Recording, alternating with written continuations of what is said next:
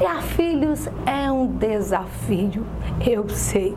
Eu tenho dois filhos e sabe, a palavra de Deus compara os nossos filhos a uma árvore, a oliveira.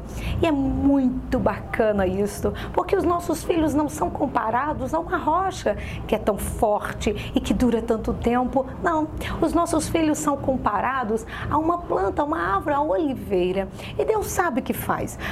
os nossos filhos são comparados à oliveira porque é o seguinte: caso a oliveira esteja crescendo, uma planta planta crescendo de forma desajustada, nós podemos colocar alguma escora e fazer com que ela cresça da forma correta.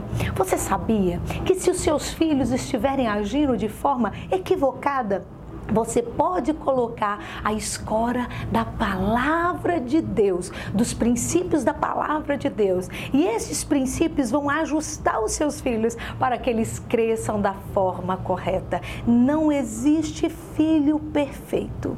Não existe filho que não traga preocupação ao coração dos pais. Eu sei que existem aqueles filhos, sabe, que, que se preocupam menos com ele, mas filhos sempre vão nos desafiar a orar mais.